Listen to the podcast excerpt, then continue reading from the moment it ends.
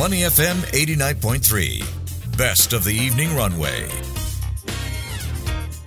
Market View on Money FM 89.3. That's right, you're listening to Money FM 89.3, and it's now time for Market View, where we take a look at how the Singapore stock market is likely to close for the day, the biggest movers, sectors, and companies to watch. But as always, a quick recap of how we started the day. Well, Singapore shares started nearly flat, tracking a more subdued performance across the US and Europe as investors anticipate the Federal Reserve's next interest rate hike decision. Then, early trade, the Straits Times Index inched up 0.03% to 3,264 points after some 27 million securities changed hands in the broader market. Now, while numbers on the SGX are firming up, here's what we have so far. The benchmark STI down 0.77% at 3,238 points. In terms of value turnover, that's 760 million Sing dollars. Now, gainers outnumbered losers though, 259 versus 250. Top advances for today, we have GMXUSD, Jardine Cycle and Carriage and Ames Property. And top decliners, NIO Incorporation USD, DBS and UOB. Now, in terms of some companies to watch, we do have Singpost because Singpost said it is introducing a significant rate increment for the first time in almost a decade. Now, elsewhere from more on NIO to Sunac and Country Garden forging debt deals with creditors, more corporate headlines remain in focus. And joining us in studio is James Cheo, CIO Southeast Asia and India at HSBC Global Private Banking and Wealth. Thanks very much for joining us, James. Pleasure to be here. And James, let's start with the Singapore stock market as usual. How did the STI fare today? Any surprises when it comes to the biggest movers?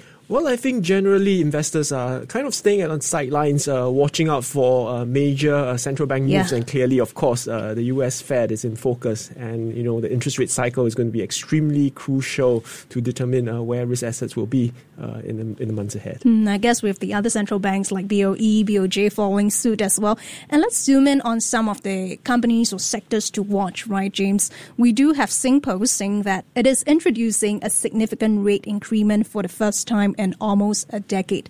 So from October 9th onwards, uh, standard regular meal rates will be increased by 65% to 51 Singapore cents. Now, I know you do not comment on individual stocks, but more broadly, when we look at postal providers and also logistics firms, what are the headwinds for them? Well, I think for postal services, uh, this headwind has been very strong in, in terms of uh, how do you sort of uh, modernize and digitize, given that uh, emails have been with us for, for many years yeah. already. So, so the, the, the point is really the business model has to really consider how do you kind of provide uh, services, uh, postage services services that's relevant to uh, consumers that still want services that are fast, quick, uh, and, and reliable. So uh, it, it, it is a challenging times for postal service across uh, all parts of the world.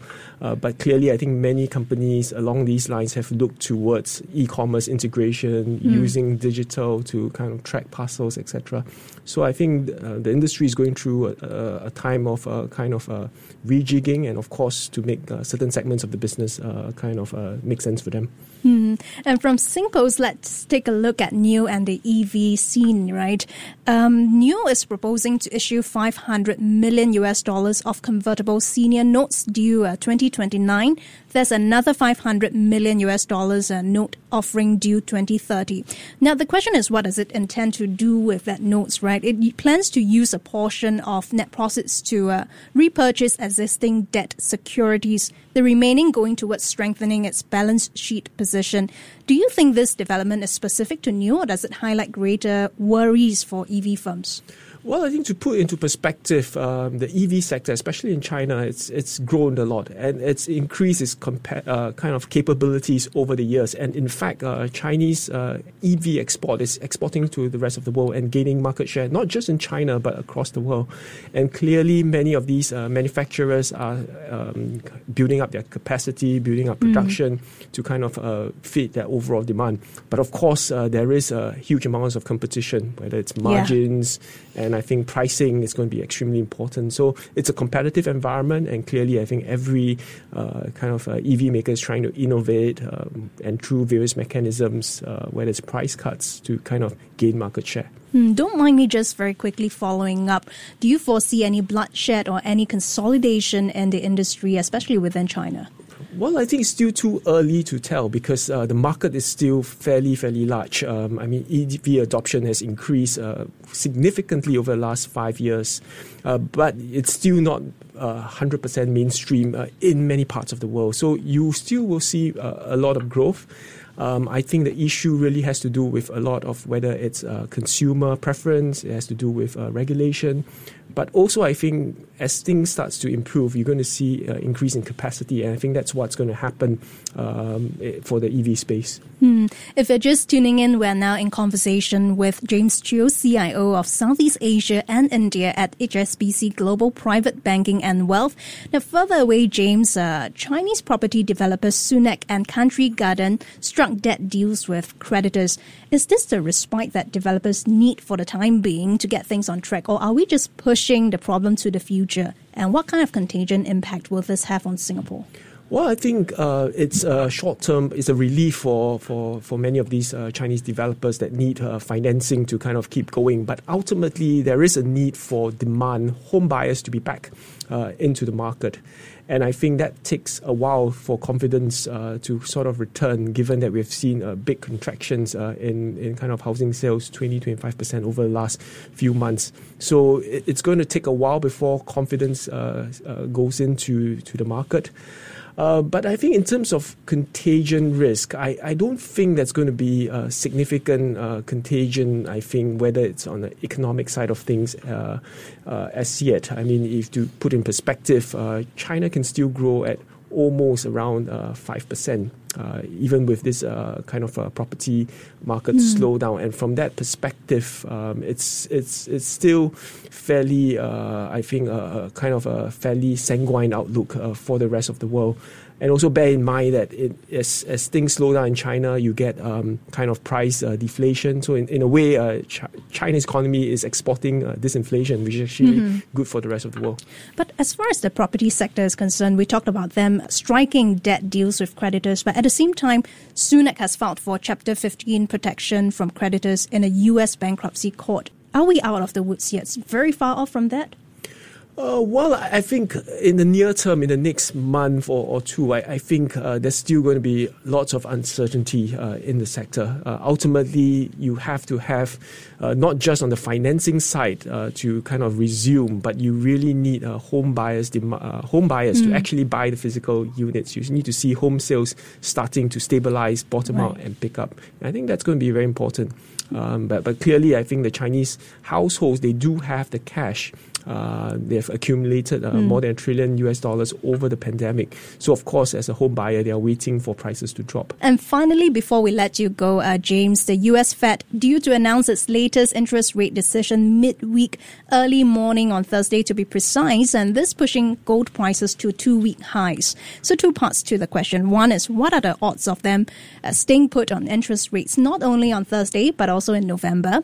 And two, where will gold prices move in response to those expectations?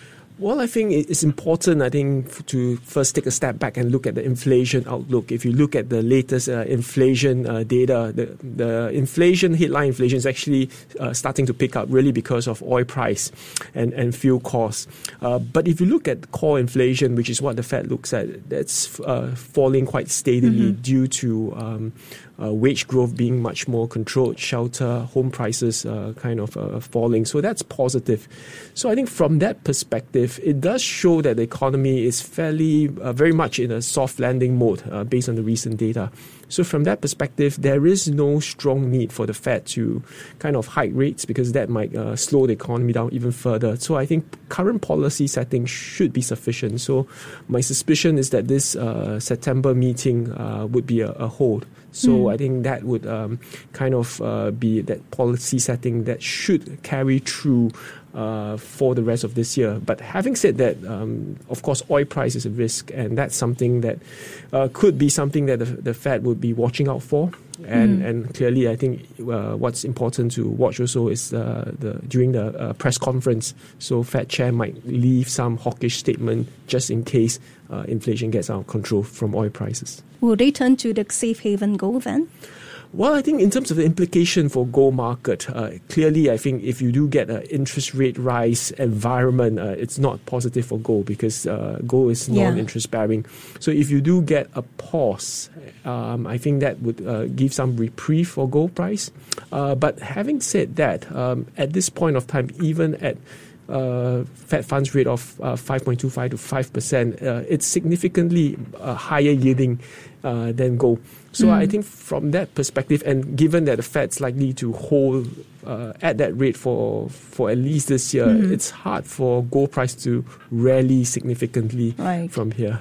All right. Uh, thanks a lot, James. In the meantime, we've got the closing numbers, and the STI closed down 0.69% at 3,240 points. Thanks a lot, James. Again, that was James Cheo, CIO Southeast Asia and India at HSBC Global Private Banking and Wealth. Before acting on the information on Money FM, please consider if it's suitable for your own investment objectives, financial situation, and risk tolerance.